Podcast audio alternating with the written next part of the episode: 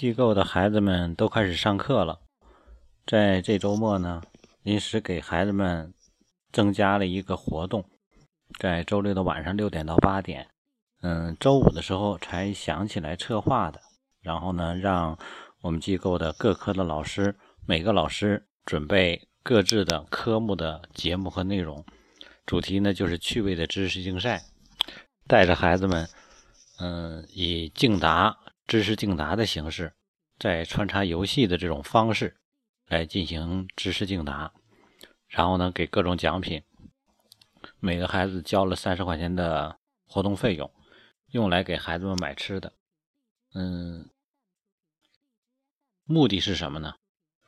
因为一是开学之初，孩子们的有一个假期的转化，让孩子们能更好的适应，同时又去放松一下。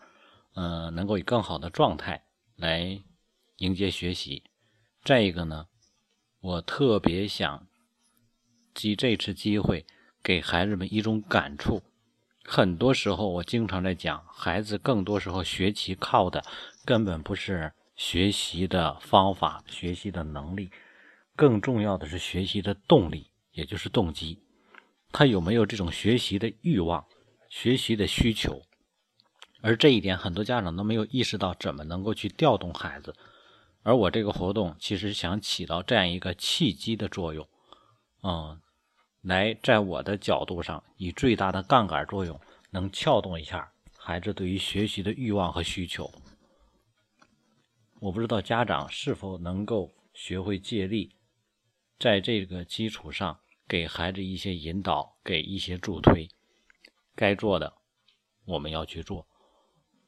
活动之初的时候呢，开始的时候，明确的跟所有的孩子们去讲，所有这些礼物奖品买了很多的东西，嗯，三十块钱的都全都给买了，嗯，三每个孩子的这个交的这个活动费用，买成了各种各样的孩子们喜欢吃的东西。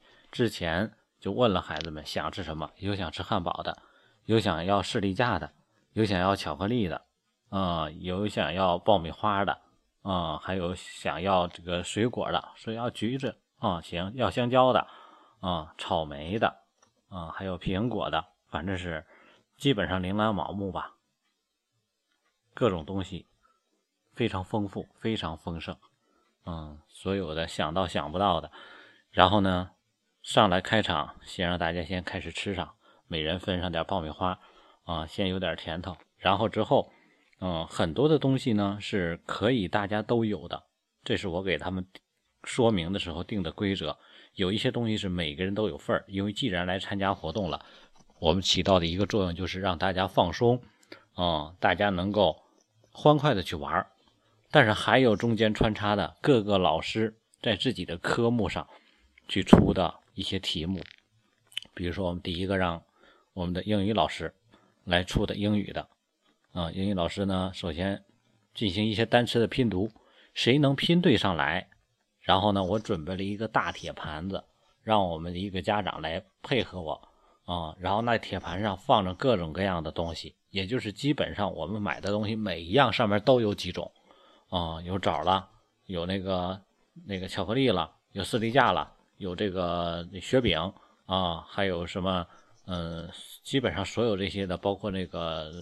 爆米花的那个棒棒啊，各种各样的东西全都放上都有，然后谁答对了，谁抢答上了，那么你可以在其中任选一样你自己想要的东西，任选一样，嗯，然后最初谢我们的谢老师是给出的英语的题，啊，出了几圈之后，每很多孩子开始抽到了一些东西。然后之后第二个换题了，开始说，现在开始轮着答，啊，每个人说出一种动物的名字，用用说出一种动物用英语来说出一种动物，啊，每个人说一种，轮着来开始说，谁说上来了，啊，就给谁一个。第一圈大家先试验一下，每个人开始说，不允许重复，啊，大概十多个人，每个人说的一种。啊，然后第一圈走的时候，有的孩子年龄小啊，因为我们的年龄段是从一年级跨到五年级，啊，跨跨龄段比较大的，有的孩子没学过呢，一年级哪学过？二年级哪学过？对吧？不会啊。到二年级的那个说，嗯，老师我没学呢，啊，没回没关系，下一个啊，因为我们准备的本身就是所有这些来的，全都是在我们机构在上课的。他只要在上课，就一定有他的任课老师，他的任课老师出的题目一定是适合他的，他是有机会的。所以说，不是说所有的课程、所有的题目都适合所有的人，所以说一定会有他的机会。所以说，当这个他不会的时候，那就只能过到下一个，因为他没有学到或者他不会啊。然后第一圈下来之后，第二圈开始，谁说上来，谁就抽一样啊。然后有的说上来，有的呢学过，但是紧张着急说不上来，说不上来就过了下一个，啊，所有的很多人眼看着自己想要的东西一个一个被别人拿走，两三轮之后，有的人已经拿了两三个的东西，有汉堡，有士力架，还有这个什么的其他的。啊，然后有的人还一个没有呢，着急，着急也使不上劲儿。这阵儿你发现出现一个很奇怪的现象：二年级没学过英语的，这第三轮很多四年级学过的答不上来了，已经到他那他已经不知道想不出来了。二年级的竟然一直在说，那个二年级的每一次轮到他那，他都能说出一个英语单词来。所以说根本不是在于学或者没学过。啊，然后当这一个英语的结束的时候，我就给大家去总结。我说：“孩子们，你们什么感觉？有没有感觉看到别人拿走了自己很着急的感觉？有没有觉得自己使不上劲儿的感觉？这就是知识的作用。什么是知识？当你们将来有一天我们进入社会的时候，我们面对的竞争，面对的能力。”如果你能力、知识不够的时候，你是没有办法使上力气的。你眼看着别人拿到的结果，你自己就是拿不到，你眼馋都没有办法。所以说，你发现这个社会永远是很残酷的。我们是否让我们孩子生活的太安稳、太安逸了？在小家里，当孩子受到照顾，这是理所当然的。但是你有没有意识到他未来进入社会需要面对的是什么？有没有机会让他去体会一下？所以我就跟那帮孩子在讲，我说今天这个活动就让大家去尝试去感受一下，未来进入社会之后，你的能力将决定你自己的生活层次，你自己的未来的生活状态。所以说，你不要觉得今天别人拿到你拿不到。你觉得怎么怎么样？所以说，你要把你的这种感觉要转化成你对学习的一种态度。我不期望我的话能够让所有这些年龄段的孩子都能够懂，但是我相信通过这种活动对他们的冲击会对他们产生一些触动。啊，所以说有的孩子就说：“老师，我都没学过，不公平。”啊，我直接问我说：“什么是公平？”社会上所有的人都在生活，难道你一定要让你身边充满的人都是不如你的人吗？你让所有比你强的人都离开你的身边吗？我相信你一定希望去跟那些不如你的人去竞争吧？那对那些人公平吗？所以说，很多强者希望跟你竞争，因为这个社会永远没有公平，永远没有绝对的平等，社会就是这样的。所以说，家长，如果我们始终给孩子营造一种环境，就是绝对公平、绝对平等，你未来应该怎么样？各位哪有什么应该呀？这就是社会。所以说我期望的是通过这样一个活动，让大家意识到一点，让学生们意识到一点：当我没有做某些事情，没有做某些积累的时候，那意味着这方面我跟别人比就是亏欠的。当我做某些事情的时候，我这方面就是能够优越于别人的。所以说，通过我的优越，我获得自信；通过我的不足，通过我的亏欠，我获得奋发的动力。我为我的明天设计好我自己应该走哪条路。人不可能成为全才。但是通过几次几个老师的题目之后，英语老师出完之后，数学的数学老师之后是国学的。当初国学的时候，各位国学是我们的根水里的东西。出到《三字经》的时候，很多在读的不见得答上来，然后有的说：“哎，老师我不会。”结果一出来题目之后，哎还会，为什么？耳闻目染的一些东西，哦，《弟子规》好像会。但是很多人答不上来，然后开始慢慢感觉到那些读过的人的重要性。因为我们机构有两个班都在读经典诵读，所以说他们很轻松的拿到，在他们来说特别容易，因为他已经读熟了。然后到大学，到中庸，到论语，越往后，那些人后来干脆都不动了。为什么？因为他知道自己根本不可能会。然后呢？我们郑老师出的有一个题目是在我们那个经典诵读那个教室里挂着的条幅：“三十而立，四十而不惑。”下一句是什么？啊，经典速度班所有的孩子都知道墙上挂的是什么，然后他们就喊着说：“你们怎么都不举手啊？”那墙上挂的都是，但是其他人已经基本上木讷了，他不知道他们在说什么。也就是说，在别人熟悉的圈子里。我们真的就像木头人一样，这也就是今天我们家长要想好，如果我们让孩子的学习认知有些亏欠的话，这些亏欠，如果孩子到了那个圈子，真的感觉他就不如别人，他的信心是很受挫的。所以说，家长教育要给予孩子什么？不是给他多少知识，要让他。开拓更多的知识领域，让他未来会有更宽阔的路，这是家长的责任，家长的义务，家长该做的事情。哦，然后之后我们的语文的老师，嗯，作文的老师，再做一些词组的关联、词组的练习。哦，所有这一切，我们做这个活动的目的是什么？通过是各个科的老师拿自己科目内的。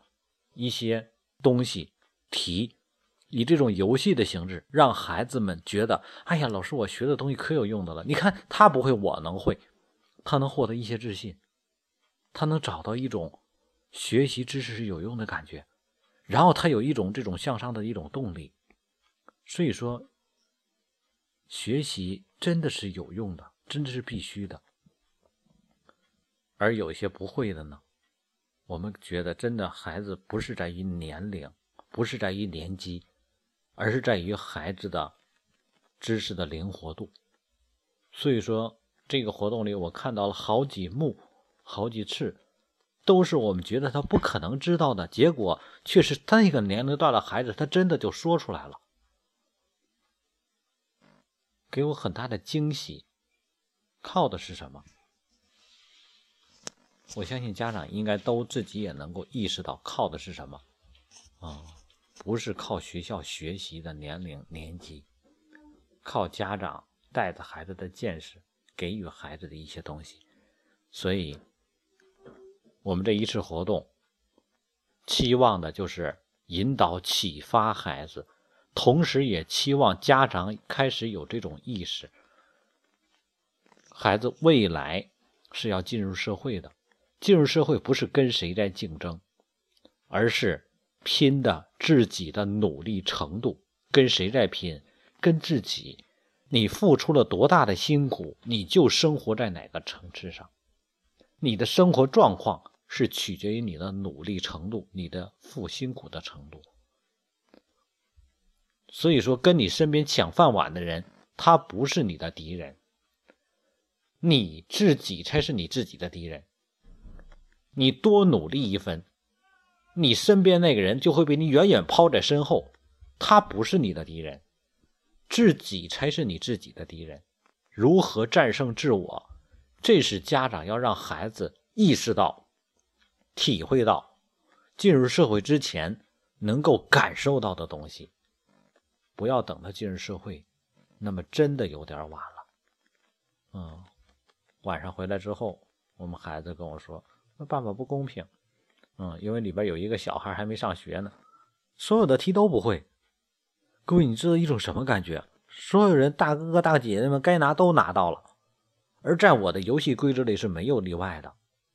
所以说，该答答不上来，自然他就没有机会抽奖。然后端着那个大盘子，一盘子的东西，各种各样的东西，一会儿递过来，一会儿递过去，一会儿过来，一会儿过去，就没有他的机会。那个小孩受不了啊，啊，哭了，哭了。然后我就说：“我说，你看，小朋友，小弟弟这个得不到，看看哪个大哥哥能够愿意帮帮他，给给他一点。我看你们的食物都挺富裕，你看很多人得了很多，好几个。”孩子好几个学生把自己得到的礼品啊要送给他，那也不干。我说那赶紧让老师给带出去吧，让他妈妈给带出去。然后呢，让老师给选了几样，他自己给他选了几样礼物送给他，安慰安慰孩子。现场孩子就有不高兴的了，老师不公平，公平哪有公平啊？各位，我们会发现这个社会上永远不会有公平。你学的很好，但是不如有人有好爹。虽然我说这个话题说起来，可能我们觉得有点太太不好了，但是这是现实。所以说，别人就有别人的基础。这个世界永远不会有公平，不会有绝对的公平。在某个制度之下，有相对的公平。所以想一想，我们在跟。不如我们人竞争，那公平吗？没有公平，是不是这样的？所以说，总会有人被照顾。我们要靠什么？当我们的能力达到绝对优势的时候，在我们面前，所有的不公平都会被我们不屑一顾。为什么我们会计较这些公平和不公平之间的东西？那是因为。我们还是能力没有达到那个程度上，所以说，让我们孩子的关注的焦点关注在自身上。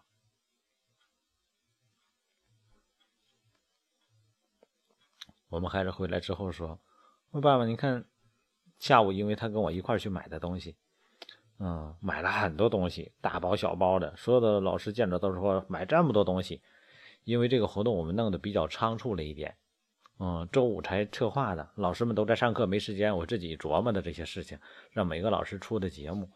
然后呢，因为人员也没有统计上来，我就按预估的，预估又不能少估，只能多估。于是我买东西时候，我是奔着二十多个人买的，结果最后报名是十多个人，很多家长都是临时有事儿，周六来不了，所以买的东西就多了。买的东西多了，这钱都是中心垫的，所以说我们孩子回来就说：“爸爸，你看买那么多东西。”嗯，后来剩的东西也都没给我们发。我说没法给你发，因为我们中心不能不剩，但是也不能赔，所以说有些的就得留到下一次的活动。嗯，所有的家长都感觉到每个孩子都拿到了很多东西。嗯，所以说我期望通过一场活动，能给孩子带来的启发是超过孩子拿到的物品的。如果我们只盯住这些物品的话，最终孩子真的是亏大发了。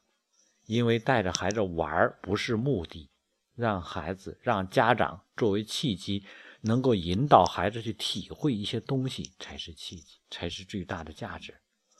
我们每一个活动都有我们的意义所在，不然这么费心操力的，何必给他们去做这些活动呢？是不是？我们光上课就可以了。因为我们期望在教育上给孩子融入更多他未来向上的一些动力，向上的一些动机，给他们更好的起飞点。所以，教育家长要不断的去感知，不断的去学习，不断的去体会，不断的给予孩子。他需要的未来的基础。